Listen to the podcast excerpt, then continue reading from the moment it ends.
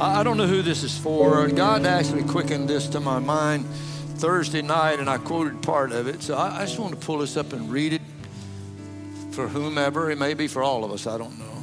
But it's Psalms 27. It says, The Lord is my light and my salvation. Whom shall I fear? The Lord is my stronghold of my life. Of whom shall I be afraid? When evil men advance against me to devour my flesh, when my enemies and my foes attack me, they will stumble and fall. Though an army besiege me, my heart will not fear. The war breaks out against me, even then will I be confident. One thing I ask of the Lord, and this is what I seek that I may dwell in the house of the Lord all the days of my life, to gaze upon the beauty of the Lord and to seek him in his temple. For in the day of trouble, he will keep me safe in his dwelling. He will hide me in the shelter of his tabernacle and set me high upon a rock. Then my head will be exalted above all the enemies who surround me. At, my, at his tabernacle will I sacrifice with shouts of joy. I will sing and make music to the Lord. Hear my voice when I call, O Lord. Be merciful to me and answer me. My heart says of you, Seek his face. Your face, Lord, I will seek. Do not hide your face from me and do not turn uh, your servant away in anger. You have been my helper. Do not reject me or forsake me, O God, my Savior. Though my father and mother forsake me, the Lord will receive me. Teach me your ways, O Lord. Lead me in the straight path because of your oppressors. Do not turn me over to the desire of my foes for false witnesses rise against me, breathing out violence. And this is the one I really want you to get. I am still confident of this. I will see the goodness of the Lord in the land of the living. Wait for the Lord. Be strong and take heart and wait for the Lord. The King James Version says, I would have fainted had I not believed that I will see the goodness of God in the land of the living. Come on, that's a promise from the Lord. He promises you to see the goodness of God while you're alive in this, in this life. Amen. So just take that and claim. How many of you want to just claim that this morning? Yeah. Amen. I receive that, Father. We receive that in Jesus' name, Lord. We thank you, God, that you are our salvation, God. You're our Savior. You're our safe. God, the Bible says that you are our strong tower, Lord. You're our shelter that we hide on. God, we hide under the shadow of your of your of the Almighty, under the feathers of we will trust, Lord. Talking about the mercy seat, God. So, Lord, this morning we have come into your house, Lord. We've assembled in your name, God. We gather together under your shadow. And Lord, I pray that you would just pour out your blessing on the body of Christ today, God. Teach us, Lord, your ways. Help us to know your instructions now. In Jesus' name. Amen. Amen. Amen. Why don't you take a minute, greet one another if you would. Tell everybody you're glad to see them in the house of God this morning. Children, you can go ahead and head out for children's ministry. Thank you. Thank you, sir. Not sure I got the right sermon this morning. I, maybe I'm supposed to be preaching on Noah's Ark. I'll tell you, I've, I've got a sump pump under my house. It's a, it's a bucket with a float on it, and it kicks in every so often, you know, every month or so as the water gradually builds up, it'll pump it down. But this morning, it was just, I could hear it kick in, and a few minutes later, I heard it kick in again. I'm like, my Lord, I'm looking out the window. Is the house going to float away? It's preaching on Jonah this morning. Uh, I was sharing with someone just recently that's talking about somebody that's running from the, the call of God on their life. I said, well, and it was just the word of the Lord for that moment. I said, well, they can answer on the beach or they can answer from the belly of the whale. So uh, come on, how many of you want to answer on the beach? I want to surrender while I'm on the beach. Uh, I, I don't want to have to go through the belly of the well before I get it, you know. But um, that may go along with the message this morning somehow. I might work that in there because if you want to take your Bibles out, we're going to look this morning at the words of Jesus in Matthew chapter 7. Because uh, we're here this morning, the, the, the table is set, the Bible says, Come and dine, the Master calleth. Come and dine. Anytime you open the, the word of life, this is the bread of life, church. You know, I don't know how many of you like fried chicken, but huh? it's good for you to eat regular meals, you know. And um, maybe you're vegan or whatever, but it's good for you to eat regular. Amen. And so we need to feed on the bread of life, feed our spirit. And anytime you read the words of Jesus, you just can't go wrong with that. Amen. So, Matthew chapter 7 and verse 1, Jesus says, Judge not that you be not judged. For with what judgment you judge, you will be judged. And with the measure you use, it will be measured back to you.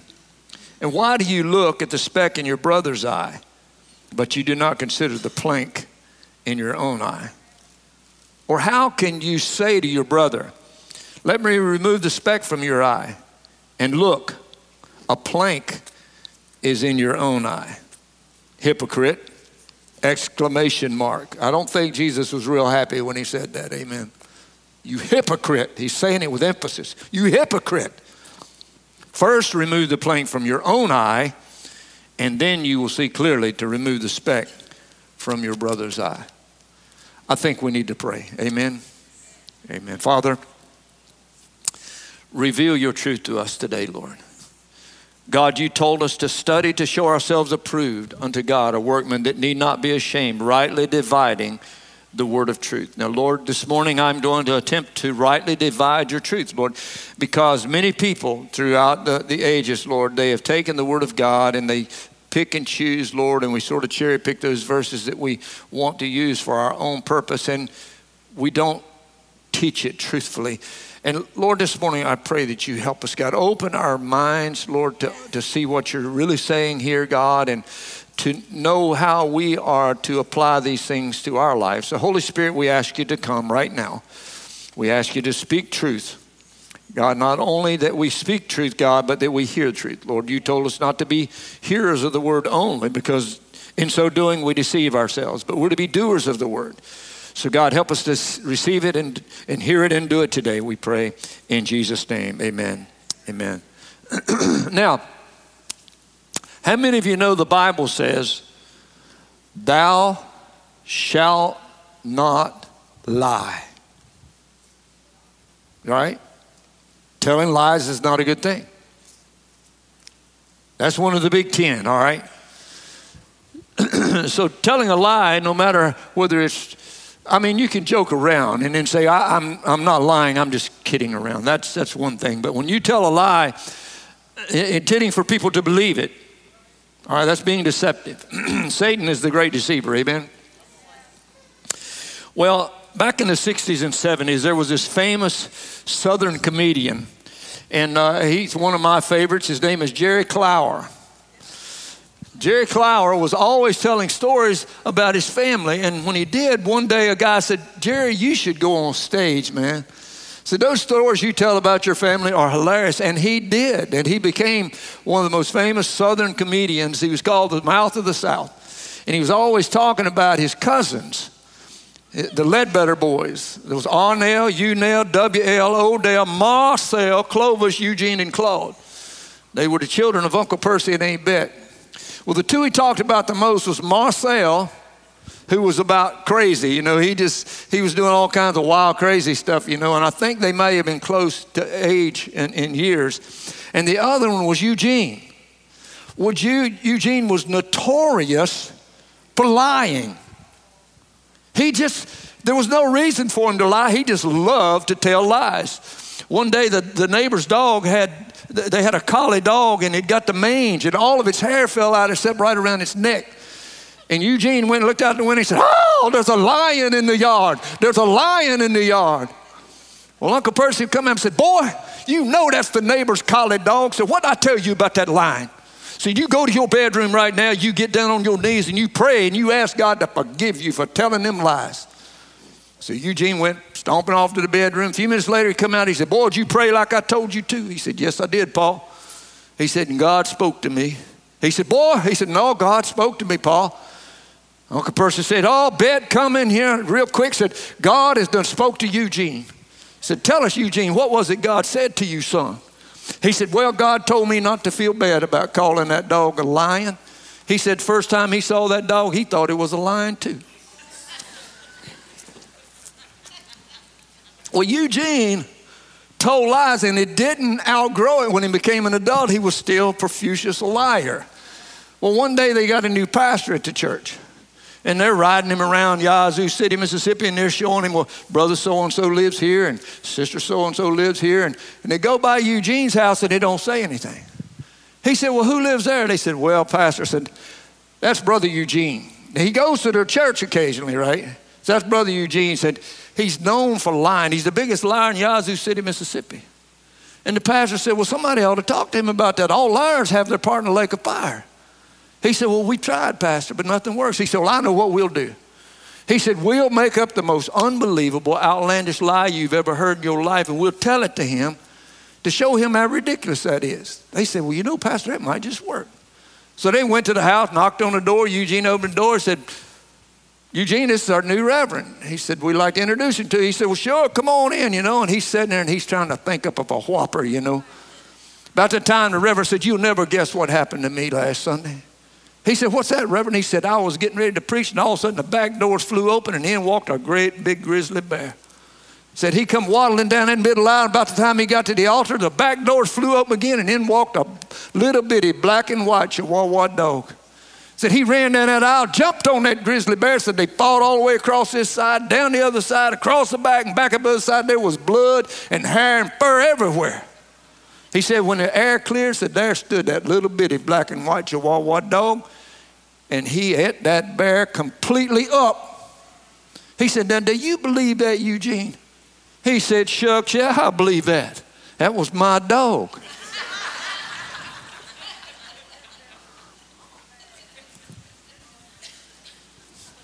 Now, Eugene is a liar. Would it be fair to say he's a liar? And Revelation 21, verse 5 says this Then he who sat on the throne said, Behold, I make all things new. And he said to me, Write these words, for they are true and faithful. And he said to me, It is done. I am the Alpha and the Omega, the beginning and the end. I will give of the fountain of water of life freely to him who thirsts. And he who overcomes shall inherit all things, and I will be his God, and he will be my son. But the cowardly, the unbelieving, the abominable, the murderers, sexually immoral, sorcerers, idolaters, and all liars shall have their part in the lake which burns with fire and brimstone, which is the second death. Lying is a sin that will take the liar to hell. Plain and simple, amen? Now, with that said, would I be considered judgmental, judging Eugene if I said, Eugene, you're a liar? And all liars, I have their part in the lake of fire. Would I be judgmental? If I were to say that to him, and whether he's outside the church, and particularly if he's inside the church, he in all likelihood would say to me, Well, the Bible says you're not supposed to judge people. How many of you have ever heard that before? The Bible says you're not supposed to judge people. Does it? Is that really what it's saying? You're not supposed to judge people? Would I be judging you Eugene if I said, Eugene, you're a liar and all liars are going to have their part in the lake of fire? You need to stop that lying. You need to do what Uncle Percy told you to do, boy. Get on your knees and ask God to forgive you for telling those lies. Now, the scripture, uh, this particular passage of scripture, I believe is one of the most misused, misquoted verses in the entire Bible. Because you hear it all the time. Well, all they do is judge people. Talking about Christians, all they do is judge people. They, they don't, I, I don't think you should judge me. I, I went several months ago, I was getting some parts from a truck, and I went to a parts store, and this, this girl was waiting on me at the counter there, and she, she had a tattoo on her arm there, and it caught my attention because she had a big piece of plastic over it. I don't know anything about tattoos. I guess it was to keep it from getting infected or something while it healed, or I, I really don't know, but it drew my attention, you know. I usually don't read the billboards on people's bodies, but and, and I'm not condemning tattoos. I think some of them are pretty cool. In fact, I thought about getting one myself. Said this bod belongs to Gigi. But,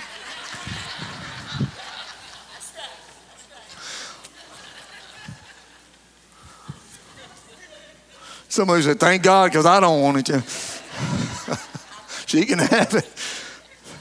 So, anyway, I'm, I'm reading this, and it was interesting because it said life, if, to, if my memory serves, it said life is not finding yourself, but finding who God meant for you to be. And I read that, and I looked at her and I said, Well, did he? She said, Excuse me. I said, I pointed her arm. I said, Did he? I said, Did you? I said, Did you? I said, Did you find who God meant for you to be? She said, Yes, I did. Me and my children got baptized last week. And so I said, Well, praise God. And I just give her a pound like it. I said, Praise God. Congratulations. That, that's good. I'm glad to hear that. I said, Where did you get baptized? She told me. I said, Well, what church do you attend? She said, I attend such and such church. They don't judge me there.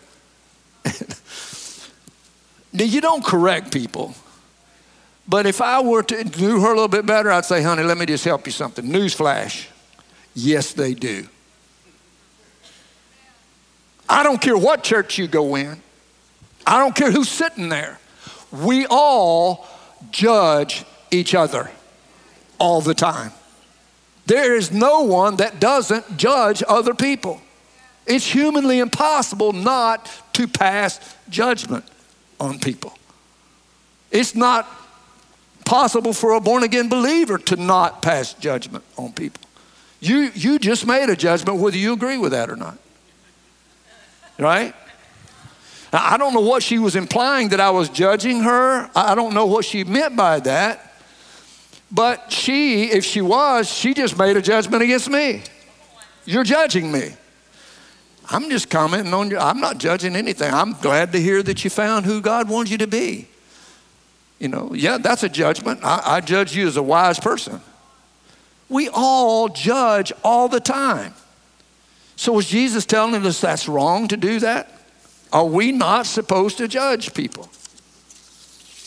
Was Jesus saying that it is wrong to judge? What did he mean? Judge not that you be not judged. Well, if you read it a little more carefully, verse 3 through 5, he tells you what he means. Because it says, Why do you look at the speck in your brother's eye? Have you ever had a splinter in your eye or a speck? Brother, that thing hurts. And sometimes you can't see to get it out. You need somebody else to get it out of there for you. Amen? And so, why are you trying to get the splinter out of his eye and you're criticizing for, for having it there, but you got a two by four stuck out of your own eye, he says.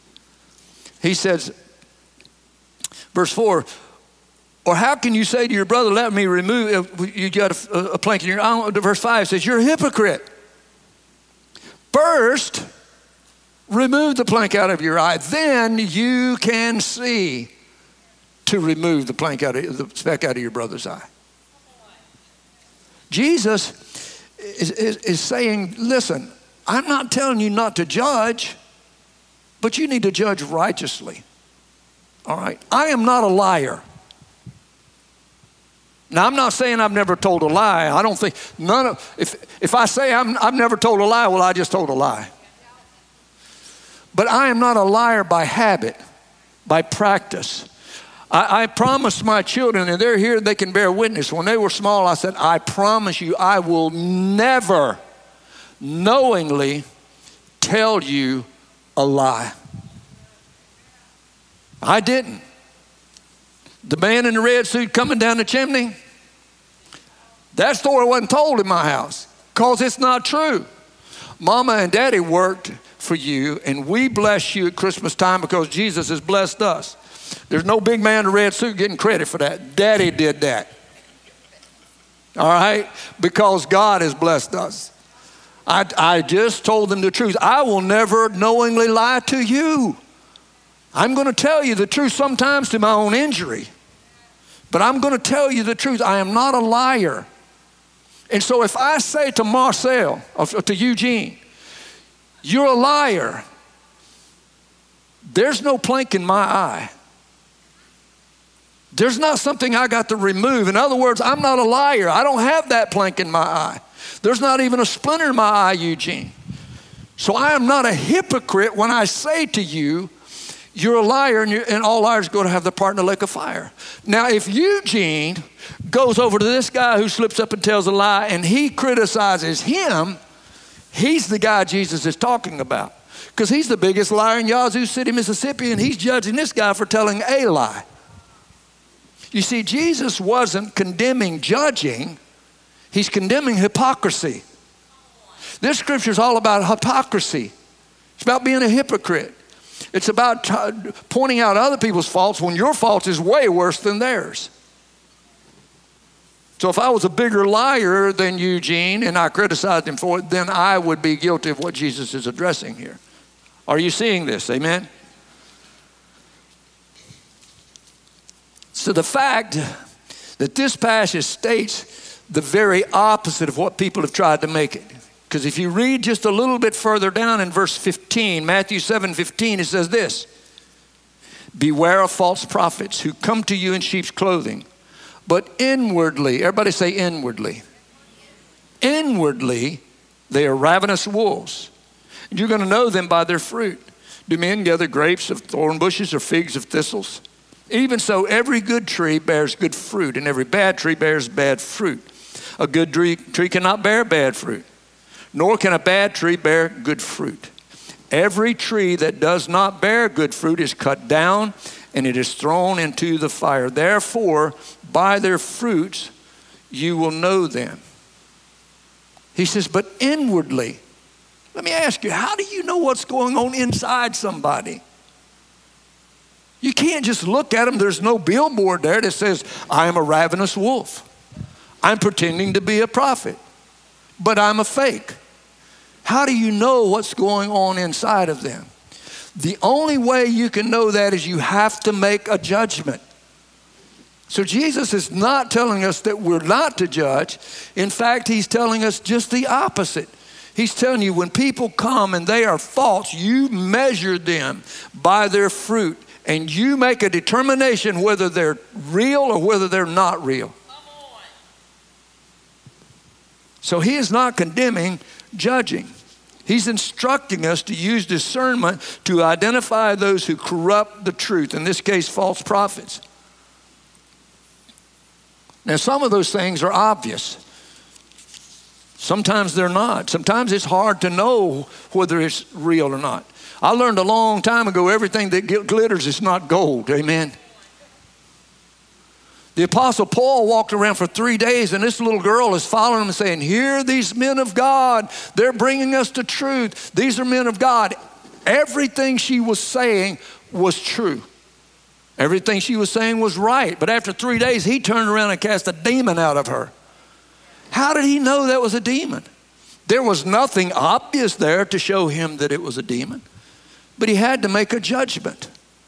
I, I remember years ago, I walked into the living room and mom and, and Jeannie was watching this guy on TV and he was, it was a great revival supposedly taking place in part of the United States. I won't call him out, but everything looked great about it. I mean, it, it, it, every, it, it looked spot on. But as soon as I walked in the living room, this is what I heard in my spirit beware of strange fire. Well, come to find out, the guy was sleeping with a prostitute while he was doing this stuff. And everything, he was a fake. And it was proven later on that he was a fake. He divorced his wife, and I don't know whatever happened to the guy. But sometimes, church, God will give you that, and He's not telling you not to use that. In fact, He's instructed us to use that. You need to weigh and measure people by their fruit. God's telling you to do that. We're not to be naive and gullible. Paul makes judgments about things like that. He made a judgment about this young lady. He made a judgment about a young man that he's never even met in Corinth. 1 Corinthians chapter 5, look at this. He said, It is actually reported that there is sexual immorality among you, and such sexual immorality that is not even named among the Gentiles, that a man has his father's wife. So this guy is sleeping with his stepmother. All right. Now, it doesn't explain the, the picture here, but I kind of processed it in my mind that during that culture, men, sometimes older men, would take younger wives. All right. So then, law, uh, the possible that this young lady was around the age of his son, and she's married to an older gentleman. All right. And so she must have been pretty, and his boy liked her, so he's sleeping with his stepmother. Are you getting the picture? Verse 2 says, And you are puffed up. He's talking to the church. You're, you're pleased about this, he says. You've not rather mourned that he who has done this deed might be taken away from among you. For I indeed am absent in the body, but I am present in the spirit. I have already judged as though I were present. Him who has so done this deed in the name of the Lord Jesus Christ, when you are gathered together along with my spirit, with the power of the Lord Jesus Christ, you deliver such a one to Satan for the destruction of the flesh that his spirit may be saved in the day of the Lord Jesus. Now, I just wrote as a note the purpose for this action was to bring salvation in the day of the Lord. Say, why was he doing this? He's trying to help this young man. He's trying to bring salvation in the day of the Lord. And I don't see the Bible doesn't give us details about how much information he had about this situation. But it's quite possible that this young man was so defiant that there's nothing going to get his attention but turning him over to the devil. And when his flesh is hurting bad enough, he'll repent. That's the only conclusion I can get out of that. It's kind of like Jonah on the beach. Come on, you can answer on the beach or you can answer from the belly of the whale. Yeah. All right, so Paul's like, turn him over to the devil so that his soul will be saved. The purpose is salvation. It's not being harsh or, or, or trying to punish people. See, the whole purpose for this is restoration, to restore us to the Lord. Are you seeing it? Boy, you guys are quiet.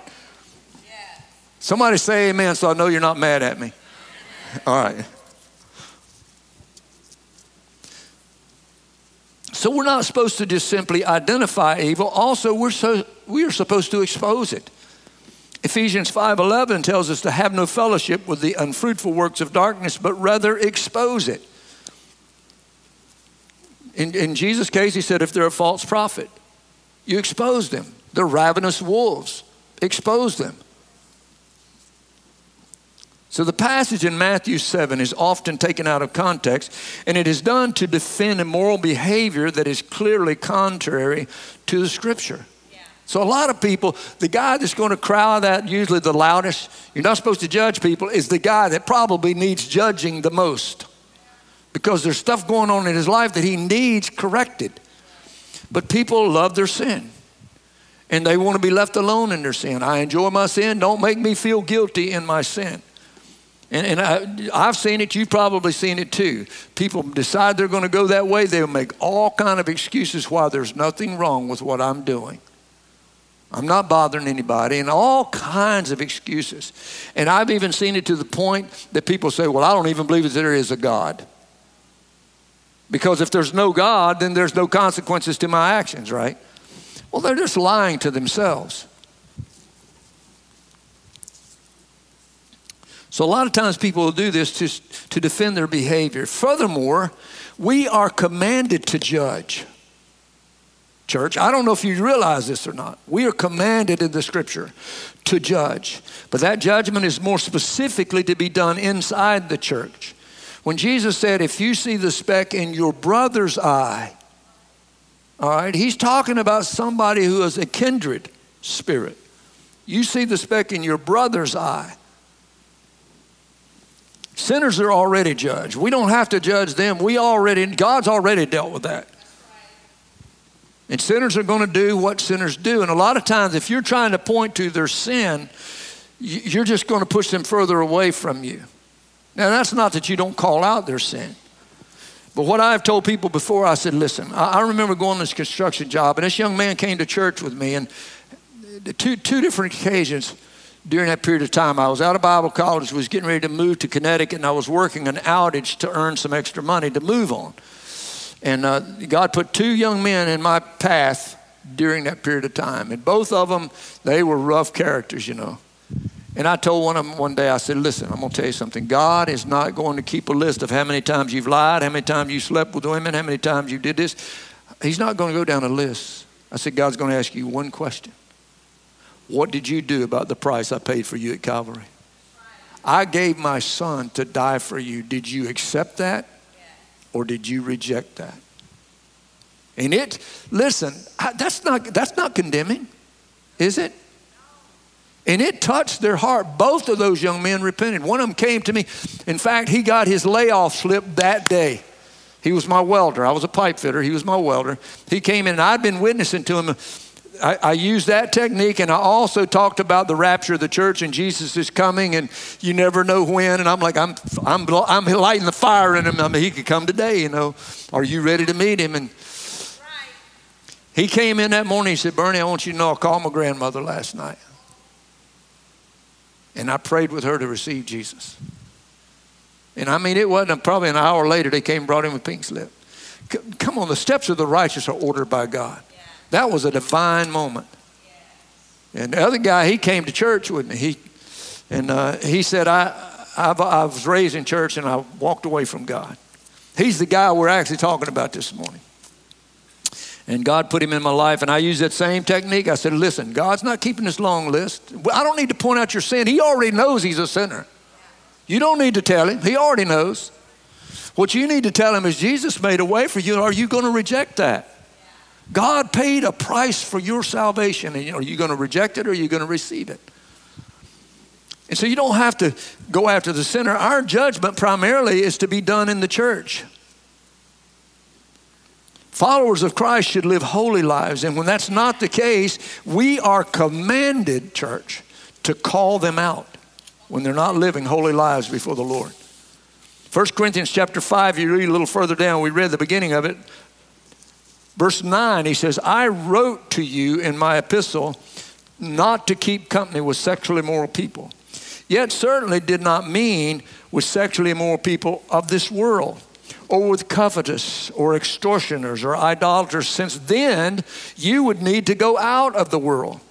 But now I have written to you not to keep company with anyone who names himself as a brother who is sexually immoral or covetous or an idolater or a reviler or a drunkard or extortioner, not to even eat with such a person. For what have I to do with judging those who are outside? Do you not judge those that are on the inside? Verse 13, but those who are on the outside, God judges. Therefore, put away from yourselves the evil person. So he's talking about people who are in the body of Christ who profess to be Christians, but they are living totally ungodly lives. We are instructed to call them out, even to the point of saying, I love you, but I can't have any fellowship with you. I am commanded from Scripture to break fellowship with you. How many of you know you can be an enabler? You can make people feel comfortable in their sin. But when you call them out, it's like, I love you. I'd love to hang out with you. But if you're going to keep doing that, the Bible tells me to put you away from me. Why? It's kind of like just verses before that was when Paul said, Turn him over to the Satan for the destruction of the flesh that his soul might be saved. You're not doing this to punish them, you're doing this to restore them. It's an attempt to try to get their attention. Look, the church can't have any fellowship with you if you're going to go down this path. You know better. And you're choosing to do this willingly. I have to break fellowship with you. It grieves me, it breaks my heart. I love you, I would love to hang out with you, but I can't. And then you'll get this, well, you're holier than, well, actually, I am. All right, if you want, actually, I am. Because I'm not doing that. Well, you think you're better? Well, actually, I am. Well, what's wrong with that? Is it true or not true? Judge not that you be not judged. The true meaning is judging when uh, judging when you are guilty of the same thing is what he's saying, what Jesus was saying. It's when you're judging people when you're guilty of the same thing. Now, I preached this sermon years ago. Actually, when we first planted the church, it was like 20 some years ago. And something came up the other day and it triggered my mind. I said, I, I need to preach that sermon again. And the first time I, I just bored everybody to tears with all the Greek meanings of the word judge and judgment and judgmental. I'm not going to do that. Say thank you, Pastor B. But I was just trying to tell you what it really means is when you're judging and it's, it's not just, when it's unfair or it's, it's, uh, it's unqualified. It means making an unfair or unsubstantiated judgment. John chapter 7, verse 24 says this Do not judge according to appearance, but judge with righteous judgment. All right? He's telling us to judge. But when you do, it needs to be with righteous judgment. In other words, you don't judge according to hearsay or assumption or opinion or false information or misleading information or half truth or lies. You know, you don't look at somebody and say, well, naturally he's guilty. He's a Jew. Naturally he's guilty. He's a white man. Naturally he's guilty. He's a black man. Naturally he's guilty. He's Middle Eastern. Now, or whatever, wherever, because they come from the north. You know he's a Yankee. Huh? Come on, I mean, got, you got any Yankees in the house? I love you, Yankee. I've been up there. I love the Yankees, all right? Well, naturally, he's, he's dumb as dirt. He's a, he's a rebel. He's a southerner. Uh, just because we sound dumb don't mean we are dumb, right? My Yankee friend. That, that's being judgmental. Are you hearing me? You're judging people based on misinformation half information, half truths, assumptions. See, the Bible is not saying do not judge, period. Now, in my study Bible, the district gave us all the lead pastors at the district council, they gave us a, a, a Bible with our name on it. That was pretty cool. And it's a life, full life study Bible. And the footnote said this Judging in an unjust or unqualified manner also includes condemning or rejecting someone who is doing wrong without sincerely desiring to see the person turn to God and receive forgiveness. It is an attitude that would prefer God's judgment on people before they respond to His mercy. Being judgmental in this case means I see what you're doing and I want to see you get what's coming to you. I see what you're doing and I want God to, I want God to deal with you. You, God needs to, because sometimes what people have done, we want to see them punished rather than restored. Judgment is not about punishment, it's not about rejection, it's about restoration. Yeah.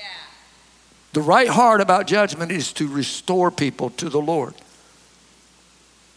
Instead, we need to see, I, say, I see what you're doing, and I pray that you turn to God for mercy so that you don't have to face his wrath.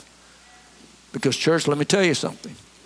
If you don't turn to God for his mercy, you will face his wrath. We teach our children, what we teach them? Obedience brings. We need to teach that in the adult class, Mama. Obedience brings blessing. Disobedience brings judgment. Simple, childlike truth. Obedience brings blessing. Disobedience brings judgment. But that's true in your home. You say, well, some people say, well, this is just a list of do's and don'ts. Where in life do we go that we don't have do's and don'ts? You go on your job. There's certain things you have to do, and if you don't, you get punished for it. There's certain things you don't do, and if you do them, you get punished for it.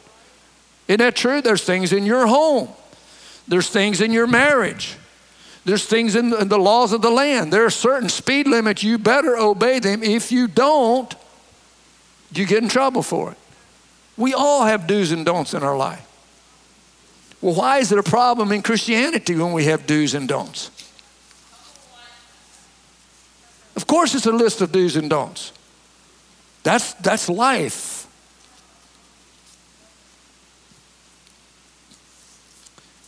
Ephesians chapter 5, he tells us this But fornicators and all uncleanness or covetous. let it not be named among you as is fitting for saints, neither filthiness, nor foolish talking nor coarse jesting, which is not fitting, but rather giving of thanks.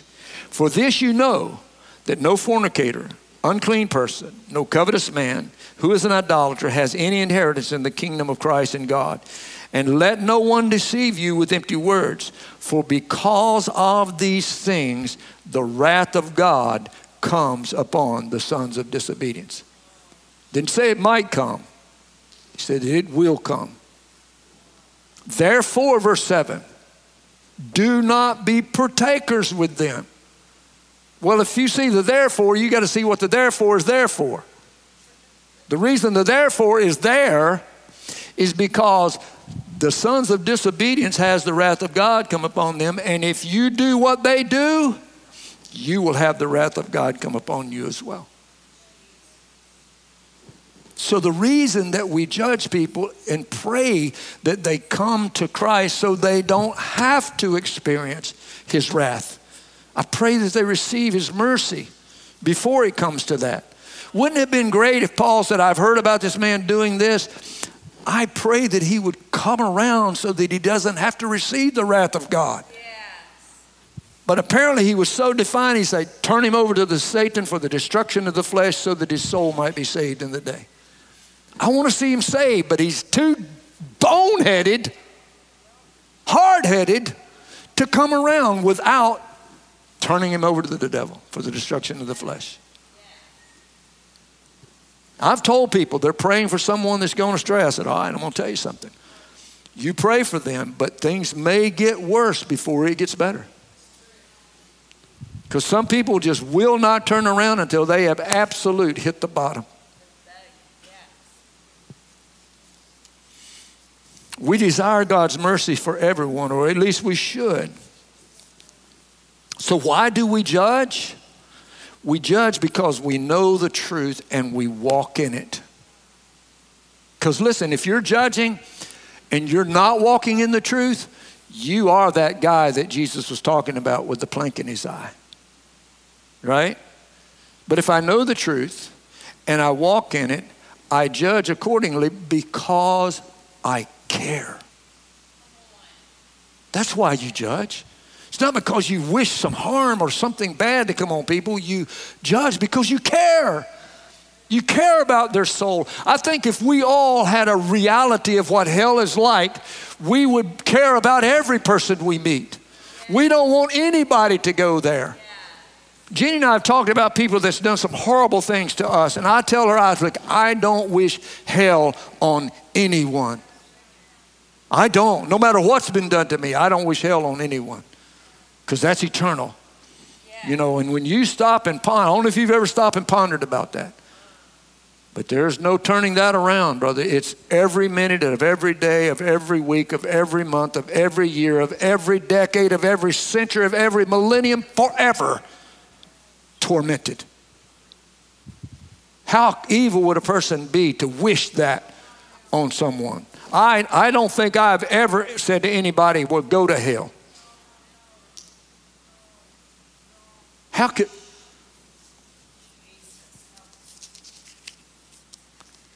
We do it because we care. 1 Peter 4 says this For the time has come for judgment to begin at the house of God. And if it begins with us first, what will be the end of those who do not obey the gospel of God? Now, if the righteous one is scarcely saved, where will the ungodly and the sinner appear? Church, righteous judgment is an act of goodness, it's an act of mercy, it's an attempt to pull people out of the fire. That's why we judge. God, Jesus, Jesus is not telling us not to judge. He's telling us that we need to judge righteously we need to judge with the right heart because we want to see people saved.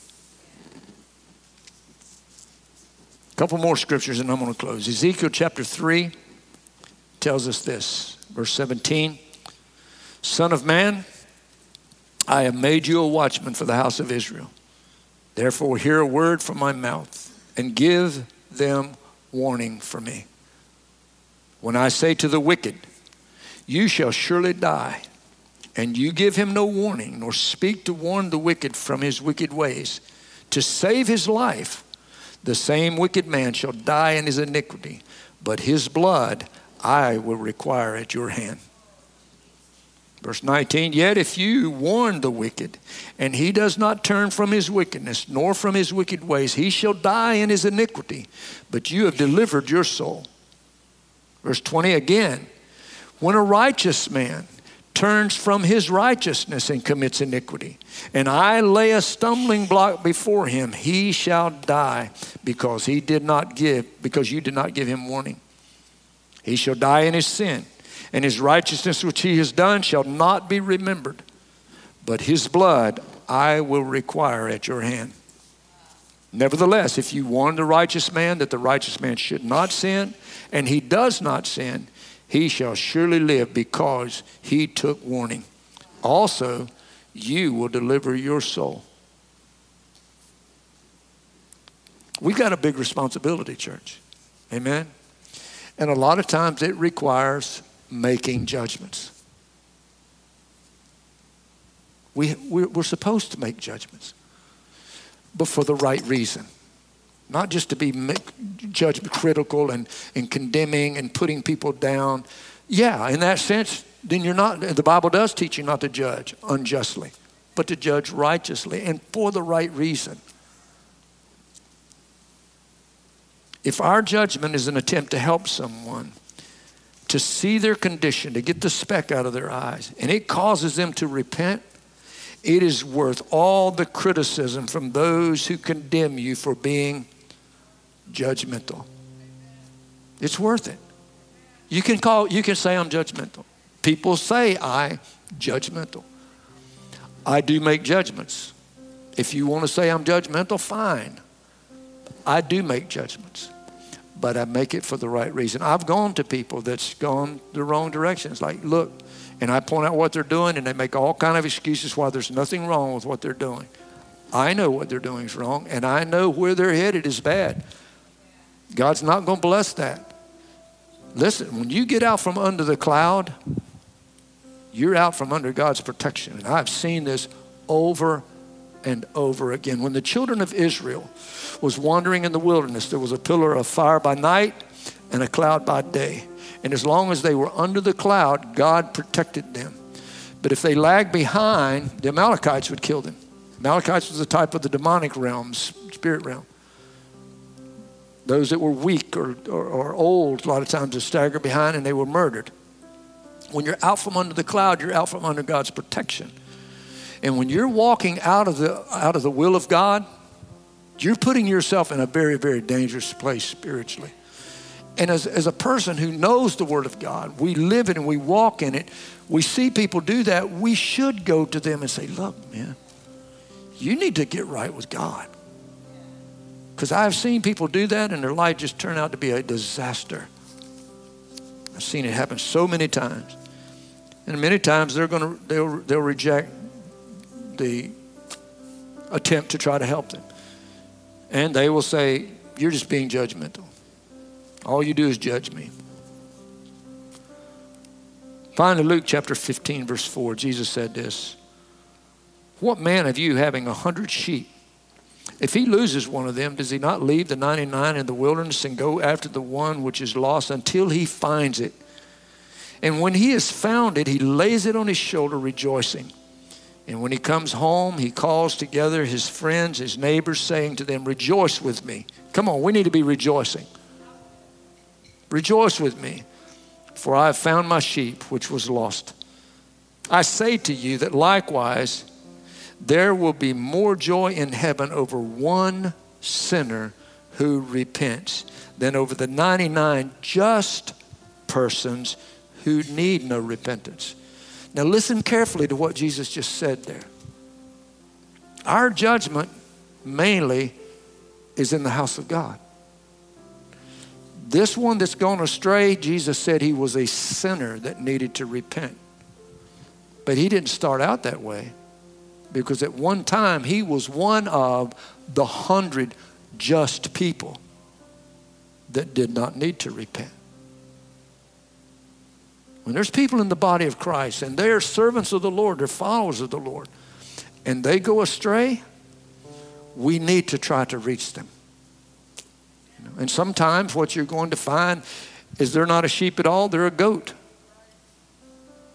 Or they are just so rebellious, they're like the young man that Paul was talking about in Corinth. They're just so resistant, you're like, You've left me no other alternative other than to turn you over to Satan for the destruction of the flesh, that hopefully your soul will be saved on the day of the Lord. Maybe that'll turn you around because righteous appealing is not helping you.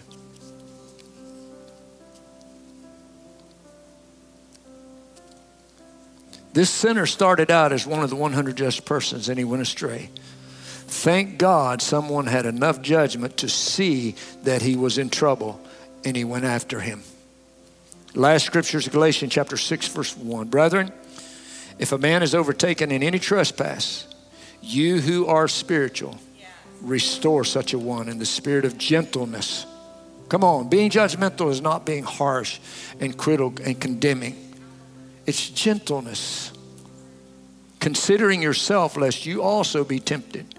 Bear one another's burdens, so and so fulfill the law of Christ.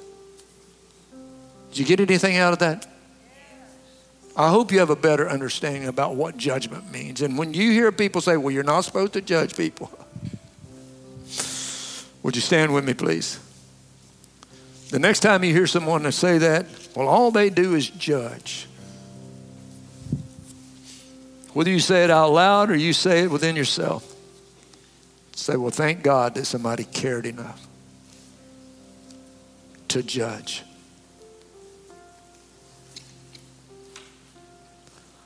I pray if I ever go astray, that somebody will care enough to judge me the right way with the right heart. So you need to, uh, in fact, they did, didn't they? I just, just forgot about that. Because Jeannie and I got out of Bible college, we went to Connecticut to help plant a church, and it was, whew. we left Connecticut, we came back to Virginia. She, she didn't grow up in church. I've been in church my whole life. I was done with church.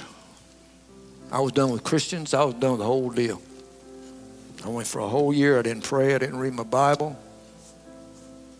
She's trying to get me to go to church. I'm like, for what? I, I, I saw my dad. He was a pastor of a church. I saw what he went through. And then I've gone up here and I've gone through this myself. I, I was at a place where I was, I was in a bad place. And without anybody calling anybody or telling anybody anything, I had a guy, the man who prayed for me to receive the baptism of the Spirit, call me out of the blue. He's like, Bernie, I was in prayer and God put you on my heart. He said, What's going on?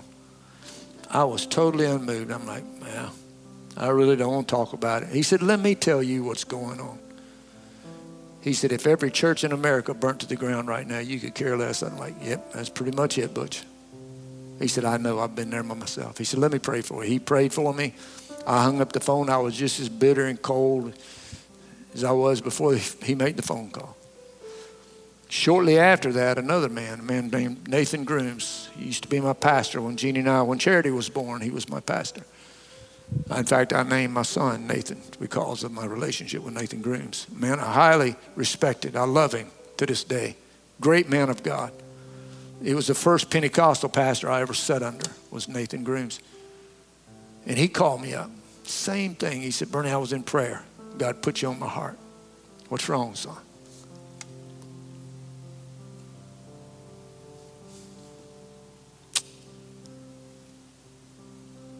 Thank God somebody cared.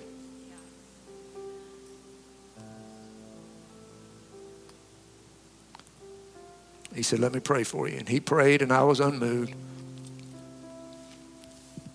I walked down to the South Anna River shortly after that, and I sat down beside the river, and I'm watching the water flow by. I hadn't prayed in a year now. I hadn't read my Bible. I'm just sitting there looking at the water, and I'm thinking, and all I could say was, God, help me. The Bible says that the effectual fervent prayers of a righteous man availeth much. And it don't have to be a real wordy prayer, but a sincere prayer from your heart. God, help me. And that's all I had to say. Because it came from a heart of sincerity. I knew I was in a bad place, but people cared enough to reach out to me. Uh, we should care enough to reach out to people. And if they don't respond, don't be moved by that. Just keep praying for them. Have the right heart toward them. Don't wish God's judgment on them. Wish for God's mercy on them. If they are so defiant and rebellious that they won't return, then you may have to break fellowship with them. You may have to turn them over to Satan for the destruction of the flesh, but you do that not because you want to see hurt come to them. You do that because you want to see healing come to them.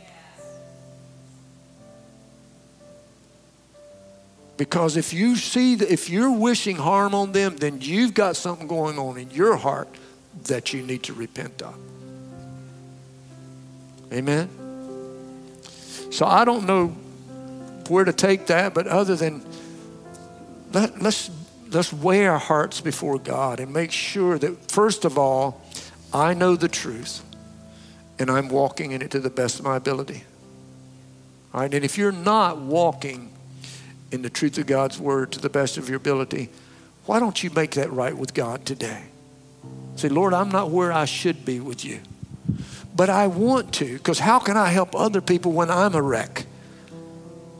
I can't see when he said, Judge not that you be not judged. He's talking about the guy that's got a mess in his life and he, he can't help other people when he himself needs help. So the first thing I need to do is make sure that I'm walking in truth. I know the truth and I'm walking in it to the best of my ability. And then the next thing is God, give me the right heart towards people that's not doing that. Help me to care enough to reach out to them. Every head bowed, every eye closed, if you would please. Holy Spirit, we just ask you right now to, to come into this place, Lord. Minister, Lord, to our hearts. Father, if there's been times that we've had the wrong heart towards people, God, we wished them harm. May we repent of that right now and forgive us, Lord.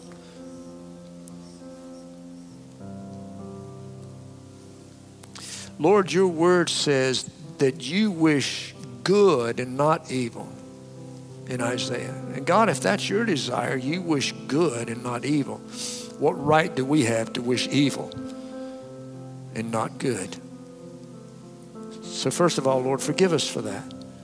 And then, Lord, I pray today, God, if there's someone here and their heart's not right with you, Lord, they're just in a bad place, and it may not have anything to do with judging, Lord. Maybe just some struggle that they're dealing with, God, or or some weakness in their life that they just can't seem to get the victory over. Lord, we know, the God, that you said we can do all things through Christ who strengthens us, Lord. So, God, I pray that you would strengthen us today, Lord, to help us to walk in truth. And then, God, I pray that you take the word today, Father, and help us to understand, Lord, that you, in fact, did tell us to judge, but we're to judge righteously not just by appearance, not by assumption, not by opinions, hearsay, and all of those things, Lord, but by facts and what we know to be true. To judge righteously. And then, Lord, that judgment needs to be from the right heart, God, that we see restoration, not punishment. So, Lord, when we leave this place today, God, I pray that we go out with a different, a different understanding, Lord, and a different attitude towards those in the body of Christ, Lord, and towards those that we know in the world, God. Father, that we do get a reality of, of your judgment and the wrath of God that comes upon the sons of disobedience, Lord. And we desire to see people delivered from that, God. Give us a reality of hell and what it is like, Lord. We don't desire to see anybody go there. We don't desire to go there ourselves, Lord. So I pray if there's a person here this morning, Lord, and they're not a follower of Jesus Christ, Lord, I pray that you would save their soul today, Lord. May they not leave this place until they know, Lord, that they're ready to meet you. I ask in Jesus' name, Hunter while the worship team leads us in a song, if you need to come to the altar and pray for anything, it may not have anything to do with what I preached on this morning. Any need you have, if you need prayer, that's what the altar is here for. Please come. We'd be lo- glad to pray with you. Love to pray, pray with you. The splendor of the King, clothed in majesty, let all the earth rejoice. All the earth rejoice. He wraps himself in light. Darkness tries to hide. It trembles at his voice. Trembles at his voice. How great is our God? Sing with me, I'm ready.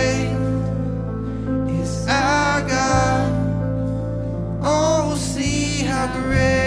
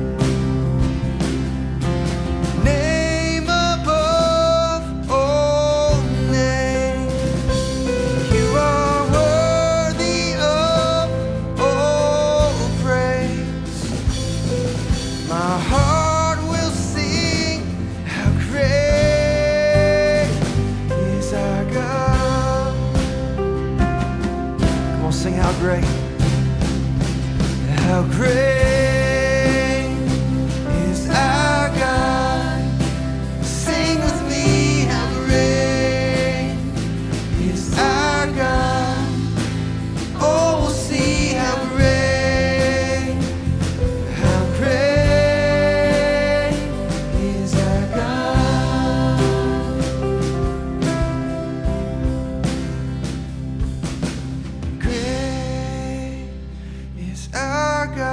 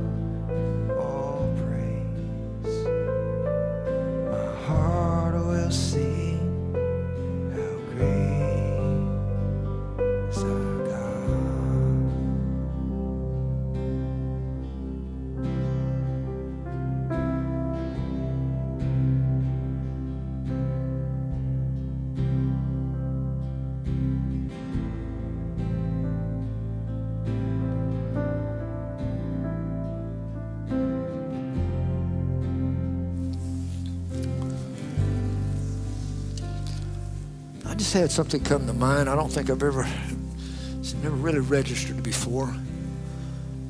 You know, when you're praying for people, sometimes you don't know what to pray. Anybody know what I'm talking about? You know, what, what I pray? Even if you know what's going on in somebody's life, sometimes you're just at a loss for words. But the Bible says, For we know not what to pray for as we ought. But the Holy Spirit makes intercessions for us with groans which cannot be uttered. How about this? Pray, Holy Spirit, would you just intercede right now for my friend?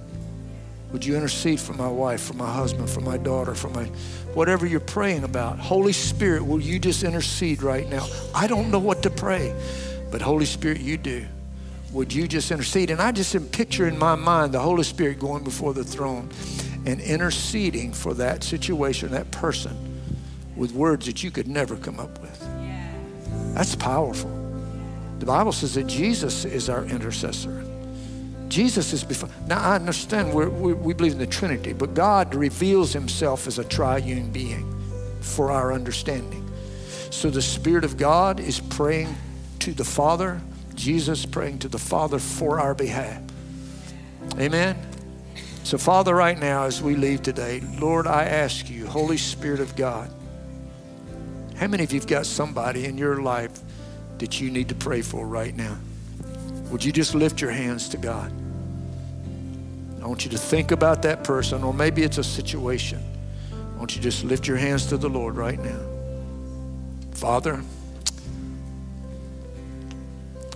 some of these people have exhausted themselves in prayer. They don't even know what's left to be said, they don't know what to say. But Holy Spirit, you do. And we ask you, Holy Spirit, right now to make intercession with groans which cannot be uttered. The words we can never come up with. Holy Spirit, you can intercede right now. We ask you to intercede for that situation, for that person right now.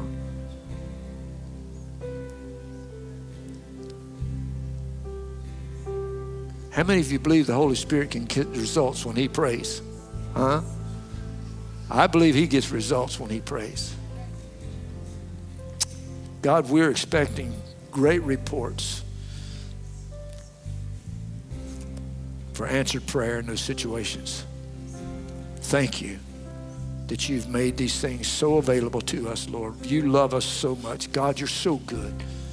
You're so good. The old song says, I think of a thousand words how to describe you. God, you're so good. That's who you are. And we're blessed by you. That's who we are. So, Father, as we leave today, Lord, I thank you that we have time to come together, Lord. And God, you've given us understanding, Lord, of a very misunderstood passage of Scripture and what it really means and how we're supposed to apply it. Thank you, God. Thank you, Holy Spirit, for revealing truth to us, for being a light to us. Now, Lord, help us to walk away from, uh, from this, Lord, and, and put it into practice, we pray in Jesus' name. And as we do, Lord, I pray that you just bless our efforts, Lord. Now, Father, I speak a blessing over the body of Christ, Lord, over every home that is represented here today, God. May it be a refuge, Lord, an escape from the world, a place where the Holy Spirit is welcome. I pray that you will strengthen the family, Lord, relationships between husbands and their wives, parents and their children, siblings, one with each other. God, I pray a special blessing over those who are traveling their journey alone, Lord, and they're looking for someone to spend their life with, God. That special person that you have just for them, Lord. God, there are young ladies out there, they're waiting for the man of their dreams come along, Lord. And he's out there. We call him in right now in Jesus' name. Lord, there are young men out there. They're looking for the young lady that's just for them, Lord. And she's out there, God. We call her in in Jesus' name. Lord, may they find each other, Lord, and build their life together. And then, God, if they're content to be like Paul, Lord, and just serve you, God, then you comfort them and be their strength, we pray. In Jesus' name, amen. Amen. God bless you, church.